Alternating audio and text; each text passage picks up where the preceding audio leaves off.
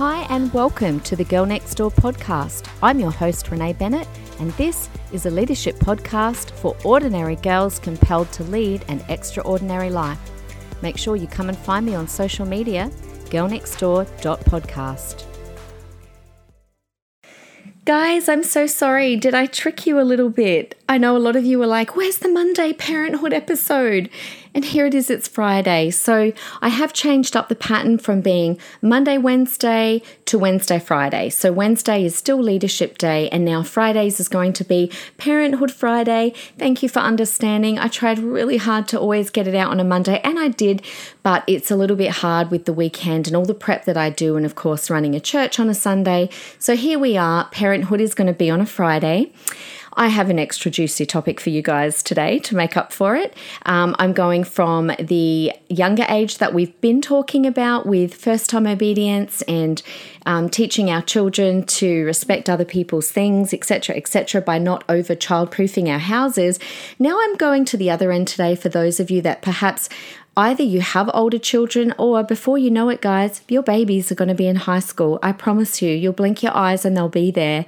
So, I wanted to look at um, today why I didn't consent to my kids having the HPV vaccination. Um, I want to just break down what the vaccination is, what my reasons were at the time, and then some of the up to date research uh, and what I think about it now. Uh, can I just say from the very beginning, though, that I am not an anti vaxxer, okay? Just for those of you that think, oh my goodness, typical, she's an anti vaxxer. Just because you question something, it does not make you an anti vaxxer.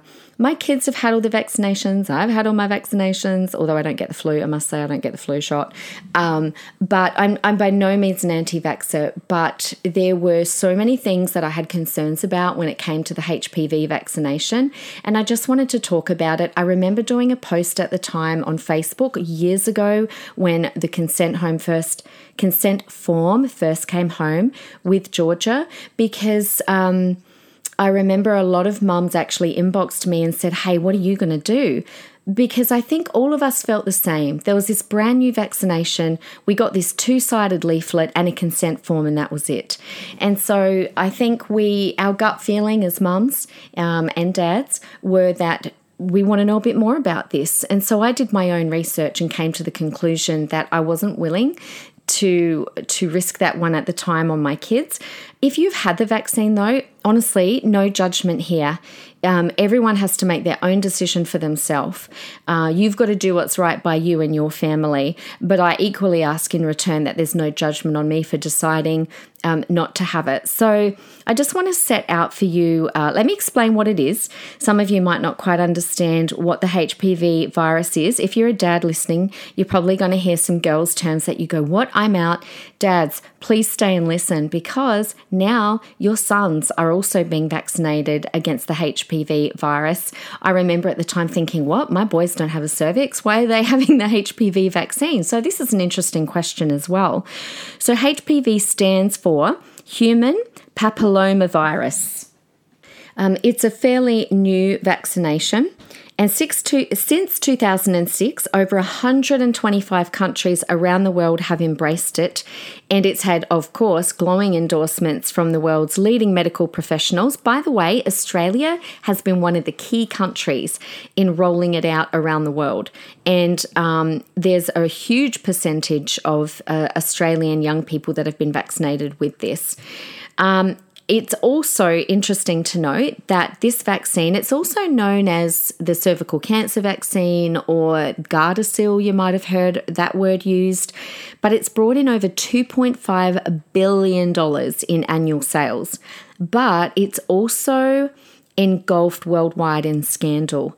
Uh, and obviously, even at the time when it was first being rolled out, there was a lot of controversy around it. So, let's just have a look at what this vaccine uh, is meant to do. So, HPV, the human papilloma virus, is what leads to or what causes is one of the common causes of cervical cancer in women. So the vaccine is meant to help stop the virus to therefore try and protect girls from cervical cancer. Now, apparently it does not protect and I knew this at the time uh, it doesn't protect against all strains of HPV. And I'll explain to you after how many that it does protect against. And the other thing that we were told was it is most effective if it's given to a child before they become sexually active, hence the age of 13 or 14. I was quite mortified when I read that. I was like, what? Okay, so you're expecting our kids, or maybe on average, our kids become sexually active after the age of 14, which is kind of mortifying in itself. Now, when Georgia was in, I cannot remember if she was in year nine or year 10. I feel like she was about year 10, perhaps, because Australia were rolling it out around the country. Um, and I think it was maybe, oh, don't quote me on it, but not just her year level, but a couple of the year levels below that were being vaccinated. And so she came home with a double sided pamphlet and a consent form. Now, I never believe things just because I'm being told to do something. I wanted to know more about this vaccine before I went injecting it into my daughter, particularly when it's so closely related to fertility. And because I hadn't heard much about this vaccine beforehand, I'm like, in my mind, this has become a good idea since yesterday. I want to know how long this has been tested for and what all the research and the data is saying. Um, now, two years later, my boys came home. My boy, my eldest boy, came home with the same thing double sided pamphlet, consent form. And I was like, what? My son does not have a cervix. Why is he being vaccinated? But apparently, they decided that uh, apparently boys can pass on the virus, and so therefore they also need to be vaccinated. Now, I had a real caution about this. I just didn't feel, I just felt a caution in my heart, and I wanted to know more. And my biggest concern being, with it being so new, how do we know the benefits? And are there any harms? Do the benefits outweigh the harms? And my research led me really quickly to the conclusion that the benefits were very small and the potential harm was increasing um, and was on the rise. So I want to tell you what I knew at the time and based on my research at the time, why I didn't give my consent. So the first thing that I, I did know was that the risk of cervical cancer, thank God, is already quite low. Um, even lower if you don't engage in multiple uh, sex with multiple partners. And so I was like, okay, there's there's one, you know, do I want to give this vaccine uh, against something that has a very low rate of happening? The second thing I knew was that cervical cancer comes from this virus, and there can be 40 strains of this virus. Now, from memory, the pamphlet left this part out, but the Gardasil or the HPV vaccine at the time only protected you against four out of the 40 strains. Um, now, the latest uh, is called Gardasil 9. My understanding is it now protects you against nine of the strains, but at the time it was four out of 40. So that was another thing I was considering. Do I want to give a vaccine of which I do not know the harms when it only is going to protect against four out of 40? Different strains that can cause cervical cancer. I also knew from research that you get these viruses, and I said this a moment ago, but these viruses, you get them from having multiple sexual partners. Now, of course, uh, we've raised our kids based on our, you know, Christian values that, um, you know, sex is something we, we save for marriage. And so I was not planning on my children having multiple sexual partners. Now, I know we live in a world where you can't control your children, etc., etc. This is for a whole other podcast. Um, but that was something I considered as well. I also knew from my research that there was growing data of young girls and, of course, later boys who were vaccinated who were being severely harmed. Now, most of those who were harmed at the time fit a, a, very particular kind of profile. So, the girls at the time that were being harmed from the vaccination, according to the research I was finding, they were all fit and athletic and sporty and active. And the ones that were being harmed, it was those kinds of girls that fit that profile. I just thought that was really interesting. And the harms seemed to be neurological uh, and to do with the nervous system. Now, there were also, even at that early stage, there were deaths being reported as well. Now, my final driving reason for not consenting at the time was the fact that it was being given so young. Now, remember, the reason for it being given so young was to catch children, and I say children, before they become sexually active. So, in my mind, I was like, well, at least that gives me some time to consider and do some more research. I'm not going to be hurried by a consent form that's come home. And so I put that consent form aside. I chose not to sign it. And I thought, well, you know, if they're trying to catch girls before they're sexually active, I've got some time up my sleeve here. So that's kind of my thinking at the time. And based on all of those reasons above, I decided not to give my consent. And then a couple of years later, again, not to give my consent for my boys to have the HPV vaccine. Now, Quite a few years have passed since then, and uh, I wanted to talk about some of the things that um, that I know now that have come to light now. Uh, a lot more has, uh, although I must say it is not easy to find a lot of the research. Uh, you have to kind of go hunting for it. Um, but like I said, this vaccine has been and remains to be shrouded in scandal. And the manufacturers, though, and the medical bodies who are still pushing this vaccine are doing a really good job at suppressing the injuries and the harm that's being done. You don't actually have to go far on the internet to realize that the reports of harm and death uh, are being continually denied and dismissed. And if you do any Google research, you'll just find all of these articles on why this vaccine is a good idea. And so I just want to explore that a little bit more. Now, since my daughter first had it, more medical experts have come out with great concerns about the HPV vaccine. Uh, now, among them is a lady called Dr. Diane Harper. You can look her up, and she was uh, a leading developer and an expert responsible for phase two and three of the safety and effectiveness studies. Okay, so she was involved in the development and the trials and the studies of the of the safety and effectiveness, and she supposedly spoke out um, and talked about the harm and the ineffectiveness of these vaccines. But even this, even this report about what exactly Dr. Diane Harper said is shrouded in controversy, with some people saying she spoke hardly against it, other people saying, well, no, she just raised a few mild concerns. So again, controversy around what was said. But uh, reportedly, she made some statements about her concerns at a vaccination conference in which she was meant to be speaking in support of the HPV vaccine. Now, she is certainly not the only one. I remember at the time, I cannot remember the name of it or even how I found it, but there was a documentary at the time when uh, Georgia's consent form came home. And I remember watching that, and they actually interviewed and told the story of quite a few young girls and boys who had been either harmed or even had died after having the vaccination.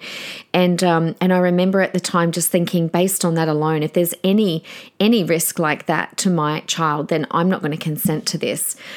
Now, a book has also come out called um, "The HPV Vaccine on Trial: Seeking Justice for a Generation Betrayed." You can get that on Amazon funnily enough, it's very expensive. Even the Kindle version is $30. So I'll say the name again in case you want to go and do a bit more of your own research. It's called The HPV Vaccine on Trial Seeking Justice for a Generation Betrayed. So, let me just break down um, first some of the research that Dr. Diane Harper that I found that she has uh, reportedly said, and then I'll break down a few things from the book as well. So, according to Dr. Diane Harper, about 8 in 10 women who are sexually active will get HPV at some stage of their life. Okay, that's a that's a big stat. 8 out of 10 women who are sexually active will get HPV at some time and there are no symptoms for it. And listen to this it resolves itself in 70% of cases in the first year. And if you give it two years, it resolves within 98% of cases. That's a huge amount of cases where HPV will, resolve itself 98% of the time. So we could have uh, all had HPV and we wouldn't even know it because it resolves itself. Another thing, according to her, is that in those cases where it uh, it doesn't resolve itself. So in the two percent of cases where it doesn't resolve itself, then that leads to precancerous cells, and that may cause cervical cancer. So it's not even like, oh, the 2% of the population where HPV doesn't resolve will get cervical cancer. No, the 2% who uh, where it it doesn't resolve, it could lead. So that brings the percentage down even more. And that kind of goes back to the point I made at the start that the risk of cervical cancer is low to begin with. And thank God for, for the screening that we have, which um, does catch it early. So the other thing she said is there's there is no actual proof or evidence that this vaccine prevents any kind of cancer. Just let that one sink in. We're vaccinating a whole generation with a vaccine that there is no evidence, and I'll tell you why a bit later, but there's no evidence that this vaccine prevents any kind of cancer. Like I said before, it only works on four strains out of the 40. Um, and on a disease, by the way, that, like I said, dies on its own in a short amount of time. So the chance of it actually helping is about the same as a girl being struck by lightning. That that's comes a direct quote from from her research. Now, at the time, the VAERS, the VARS system, which is the Vaccine Adverse Event Reporting System, said that there were 139 known deaths from the HPV vaccine. So the the VARS or VAERS, V A E R S, is a website where people go and report adverse reactions to vaccines. So at the time, there were 139 known deaths. So you really do have to go a bit down a rabbit hole in, in the VAERS website, which I did the other day. You, you kind of find little bits and pieces that you've got to keep clicking and clicking and going further and further to find more and more kind of data and research about HPV. It is there, but often uh, when adverse reactions are reported, the um, the website will say that they will continue to monitor for unexpected or unusual patterns. Now, I think there have been over 15,000 reported adverse reactions on that particular website. And some of the some of the reactions are like I said neurological, nervous system related, the the Guillain-Barré syndrome, lupus, seizures, blood clots, brain inflammation, um, lots of reports of girls fainting, uh, so, those kinds of reactions, amongst others. Some other stuff I found on it uh, the Irish Times reported that 650 girls needed medical intervention after the vaccine.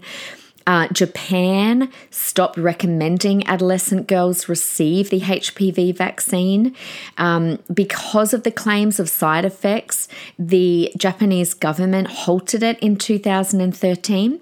So the immunization rate in Japan has fallen from 70% of adolescents being vaccinated with HPV to 1%.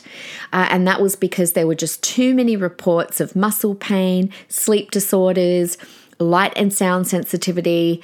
Uh, so again, all this, you know, to do with the nervous system and, and neurological kind of um, uh, injuries.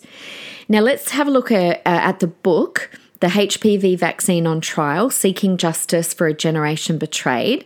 There's some really sad stories in the book, uh, which you can read up on yourself, but some stories of young people who have been seriously harmed. And you know, when you actually hear the names, um, it, it's more than just data. It becomes a person, it becomes a story. So, according to the book, the side effects of the vaccine are underreported, but there is a growing number of parents who are suing manufacturers and governments. Like we said before, it's never been proven to prevent cervical cancer.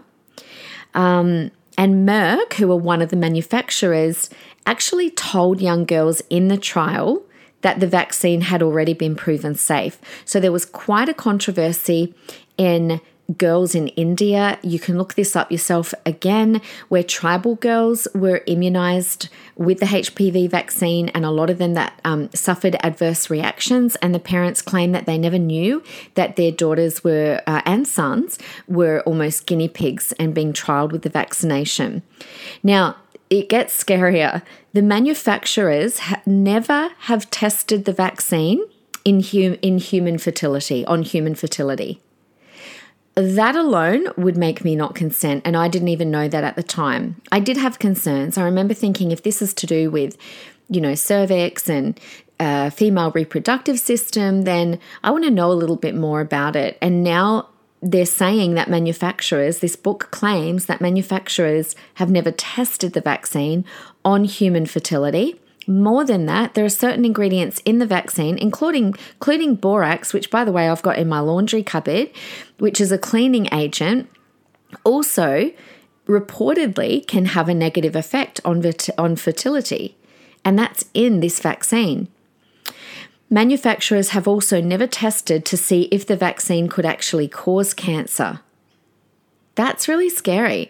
They've never tested to see if the vaccine can cause cancer. And the Gardasil clinical trials, they created a new metric called, I quote, new medical conditions as a way to claim that serious health problems after vaccination were unrelated. So that's kind of really um, suspicious that they created this, you know, oh, I've had a new medical condition all of a sudden that's happened after the vaccination, but putting it in that category separated it from perhaps being related to the vaccine. And also, even though the vaccination is targeted at 11, 12, 13, and 14 year old, a very young population, the trials were done on older teenagers. And so they haven't trialed it properly, um, according to the book, on the younger children that the HPV vaccine is uh, targeted towards. Okay, so as recently as February 2020, there was a pharmaceutical journal that put out a paper saying the following that researchers have found that follow up time on the HPV trials were too short and an underrepresentative population was used. So there's now uncertainty as to whether the vaccine even prevented cervical cancer because the women were only followed up for six, six, six sorry, for six years after the vaccination. And so there wasn't enough time for them to really collect the data. That's why I said a couple of times previously that they don't actually know, there's no evidence that it actually prevents cervical cancer because it hasn't been around long enough to actually know if it does or not. And the trial people were only followed up for six years afterwards. Now, we know that cervical cancer can take decades to develop. So, we don't really know. There is no proof and no evidence that this vaccine uh, actually is preventing cancer because they haven't collected the data that far ahead. So, um, and I'll leave you with one last um, review that was put out by uh, a company known as Biomed Central. It was a systematic review done on the HPV vaccine, and according to them, they came to the conclusion uh, after examining all of the data that after four years, yes, the vaccine did decrease HPV related precursor cancers, but it increased serious nervous system disorders, and general harms.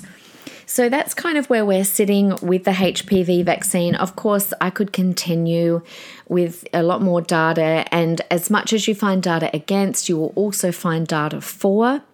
And that's why I say to you that it's important to do your own research.